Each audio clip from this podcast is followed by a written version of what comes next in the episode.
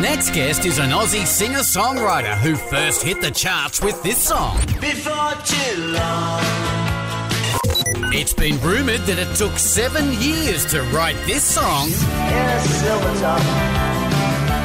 To her door. And now he's coming back to Brisbane to play hits like this. I lost my shirt, I pawned my ring, I've done all the dumb things. Today, Robin, Terry and Bob welcome Paul Kelly. Paul Kelly, good morning. Good morning, how are you going? I'm going all right, mate. When my family gathers for Christmas, we're a big family. I'm not going to talk about making gravy just yet, but do the Kellys break out the guitar? Is it inevitable that everyone's going to burst into song? Not inevitable, but we do have, pretty regularly we sing Christmas carols and Christmas Eve, so that's, and there's a couple of guitars that Dan plays, and Mary Jo. She plays the keyboards, and we all have our carol sheets, and so we sing them. We sort of stumble our way through the carols. Can I go to that gig? Where is that gig?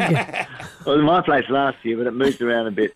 You don't go touring and knocking on doors and singing outside houses. Go on, shut up, you're not bar hump. Oh, it's Paul Kelly. Oh, my God. How is he? No, I haven't tried that yet. No. Because your mum was up here, wasn't she? You used to do Brisbane a fair bit.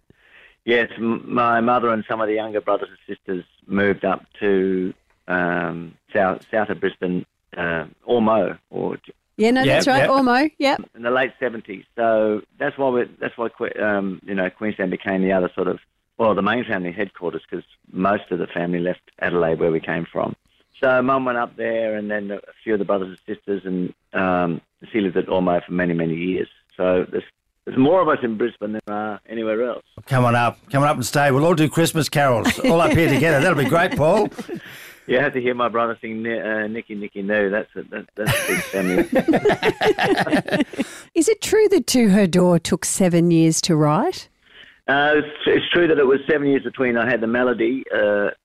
I get melodies a lot and sing them into a tape recorder. And then I sort of keep a track of the ones that I think are half decent, and To Her Door was a melody I had for a long time before I put words to it. It was about 7 years between the melody and putting the words. But I wasn't working on it for 7 years. Do you keep your phone on you? Do you have a notepad? You know, you see something or a melody comes into your mind. How do you capture all that, or is it something you hold on to and then go back to a room and do it there? Well, I used to carry a little notebook around back in the olden days. And write things down if I thought of something or heard something, because a lot of songs come from just things people say. So I learned pretty early on to always have pen and paper on me. But nowadays it's the phone, so I don't have to put the notepaper and the pen in my pocket. Just write it quickly on my phone. We are going to see you appearing at Sandstone Point Hotel, which is an amazing venue. Have you performed there before?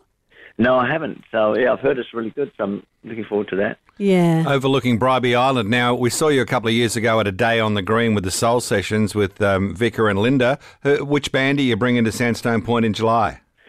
It's pretty much that band. It's Vicar and Linda will be singing with us, and, my usual companions. And also teaming up with Missy Higgins for this special one-off show. Yeah, that'd be great. Excellent. It is happening Saturday, July 11, as I said, at Sandstone Point Hotel. Tickets are on sale now. Paul Kelly, thank you. My pleasure.